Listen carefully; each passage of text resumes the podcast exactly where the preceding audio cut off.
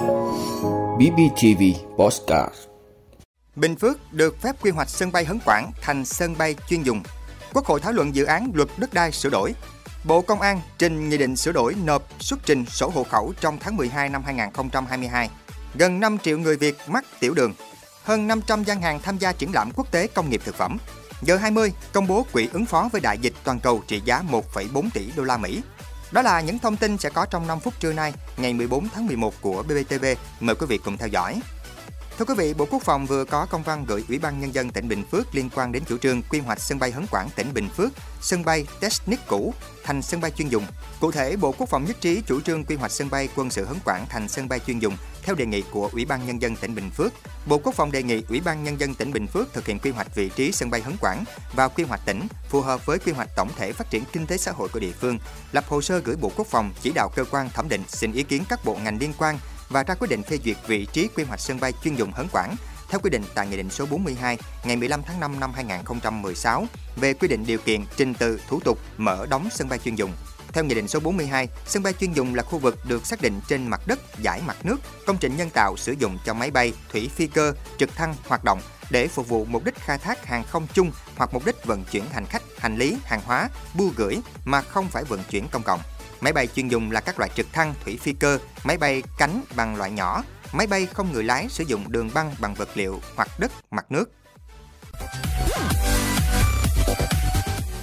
Thưa quý vị, theo chương trình kỳ họp thứ tư, Quốc hội sẽ dành gần như cả ngày hôm nay 14 tháng 11 để thảo luận về dự án luật đất đai sửa đổi. Đây là dự án luật rất quan trọng, tác động đến nhiều mặt của đời sống xã hội, người dân. Sau khi các đại biểu Quốc hội thảo luận vào chiều cùng ngày, Bộ trưởng Bộ Tài nguyên và Môi trường Trần Hồng Hà sẽ giải trình các vấn đề được nêu ra. Trước đó, theo thống kê của Tổng thư ký Quốc hội, đã có 228 đại biểu phát biểu thảo luận tại 19 tổ về dự án luật này. Dự án luật đất đai sửa đổi sẽ được Quốc hội thảo luận cho ý kiến qua 3 kỳ họp.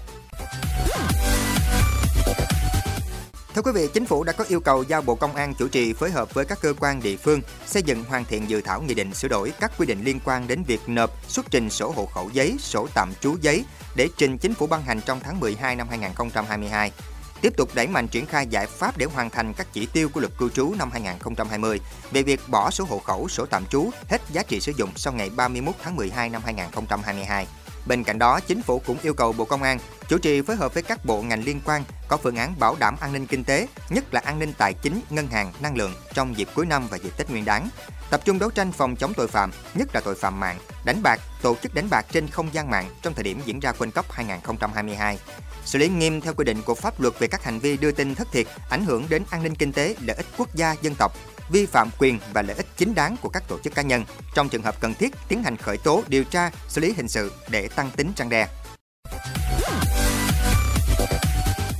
Thưa quý vị, qua điều tra năm 2021 cho thấy tỷ lệ mắc tiểu đường ở người trưởng thành ước tính là 7,1%, tương đương gần 5 triệu người đang mắc bệnh. Trong đó, số đã được chẩn đoán chỉ chiếm khoảng 35%, số đang được quản lý điều trị tại các cơ sở y tế chiếm 23,3%. Dự báo số mắc tiểu đường của Việt Nam cũng như toàn thế giới sẽ tiếp tục tăng nhanh trong những năm tới. Tiểu đường là một trong những nguyên nhân phổ biến gây tàn tật và tử vong sớm ở hầu hết các quốc gia và là nguyên nhân hàng đầu gây mù lòa, tim mạch, suy thận và viêm loét phải cắt cục chi.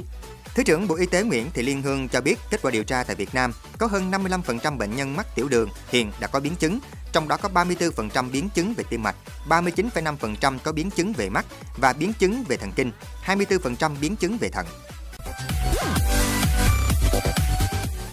Thưa quý vị, từ ngày 16 đến ngày 19 tháng 11, triển lãm quốc tế công nghiệp thực phẩm Việt Nam năm 2022 Việt Nam Food Expo 2022 sẽ diễn ra tại Trung tâm Hội trợ Triển lãm Sài Gòn, quận 7, thành phố Hồ Chí Minh. Đây được xem là sự kiện xúc tiến thương mại quốc tế có quy mô lớn nhất trong lĩnh vực công nghiệp thực phẩm, nông sản và thủy sản tại Việt Nam, do Bộ Công Thương chủ trì nhằm đẩy mạnh kết nối, hỗ trợ xuất khẩu và phát triển thị trường nội địa. Theo ban tổ chức, Việt Nam Food Expo 2022 có quy mô trên 500 gian hàng của gần 400 doanh nghiệp đến từ hơn 30 tỉnh thành Việt Nam và gần 20 quốc gia vùng lãnh thổ như Nga, Canada, Hàn Quốc, Nhật Bản, Malaysia, Thái Lan. Các ngành hàng trưng bày giới thiệu tại triển lãm khá phong phú như hàng nông sản, thủy sản, nguyên liệu và thủy sản chế biến, thực phẩm chế biến và đồ uống, máy móc, thiết bị, công nghệ chế biến, bảo quản và đóng gói. Trong khuôn khổ sự kiện, ban tổ chức còn thực hiện nhiều hoạt động tăng cường kết nối giao thương cho các doanh nghiệp. Sau 2 năm tổ chức trực tuyến do ảnh hưởng của dịch Covid-19, sự quay lại của Việt Nam Food Expo 2022 thể hiện bức tranh toàn cảnh của ngành công nghiệp thực phẩm Việt Nam sau đại dịch.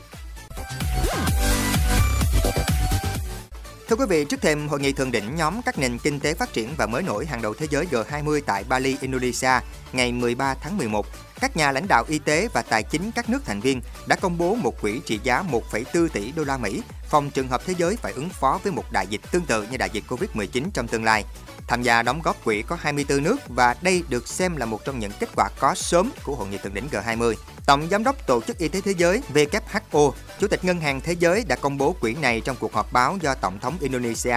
nước chủ nhà các sự kiện G20 tới đây tổ chức. Tổng thống nước chủ nhà Indonesia ông Widodo nêu rõ, G20 đã nhất trí xây dựng quỹ trên để ứng phó và phòng chống các dịch bệnh trong tương lai. Tài trợ cho quỹ là những nước thành viên G20 cùng một số nước khác cùng các tổ chức nhân đạo. Tuy nhiên, ông Widodo khẳng định khoản quỹ 1,4 tỷ đô la Mỹ này là không đủ, con số cần để giải quyết dịch bệnh trong tương lai có thể lên tới 31 tỷ đô la Mỹ. Nhà lãnh đạo Indonesia nhấn mạnh đến vai trò quan trọng của quỹ mới thành lập, đó là đảm bảo khả năng chống đỡ của thế giới trước một đại dịch. Nguyên nhân là do không chỉ cướp đi nhiều sinh mạng, đại dịch còn có thể gây tổn hại tới nền kinh tế toàn cầu. Đóng góp 450 triệu đô la Mỹ vào quỹ trên, Bộ trưởng Bộ Tài chính Mỹ nêu rõ, quỹ phòng chống đại dịch là minh chứng cho những gì G20 có thể làm để đối phó với các vấn đề toàn cầu. Bà bày tỏ hy vọng những điều G20 thực hiện trong năm này sẽ giúp đưa ra tầm nhìn về một cấu trúc y tế toàn cầu lành mạnh hơn và có khả năng ứng phó tốt hơn. Chủ tịch Ngân hàng Thế giới nhấn mạnh, quỹ này là một công cụ quan trọng sẽ hỗ trợ các quốc gia có thu nhập thấp và trung bình chuẩn bị tốt hơn khi xảy ra các cuộc khủng hoảng y tế toàn cầu. Ông kêu gọi nhiều quốc gia cam kết đóng góp cho quỹ vì một thế giới an toàn hơn. Các nhà tài trợ chính cho quỹ hiện gồm có Mỹ, Anh, Ấn Độ, Trung Quốc, Pháp, Canada, Australia và Nhật Bản. Vị đã luôn ủng hộ các chương trình của Đài Phát thanh truyền hình và báo Bình Phước. Nếu có nhu cầu đăng thông tin quảng cáo ra vặt, quý khách hàng vui lòng liên hệ phòng dịch vụ quảng cáo phát hành số điện thoại 02713 887065. BBTV, vì bạn, mỗi ngày.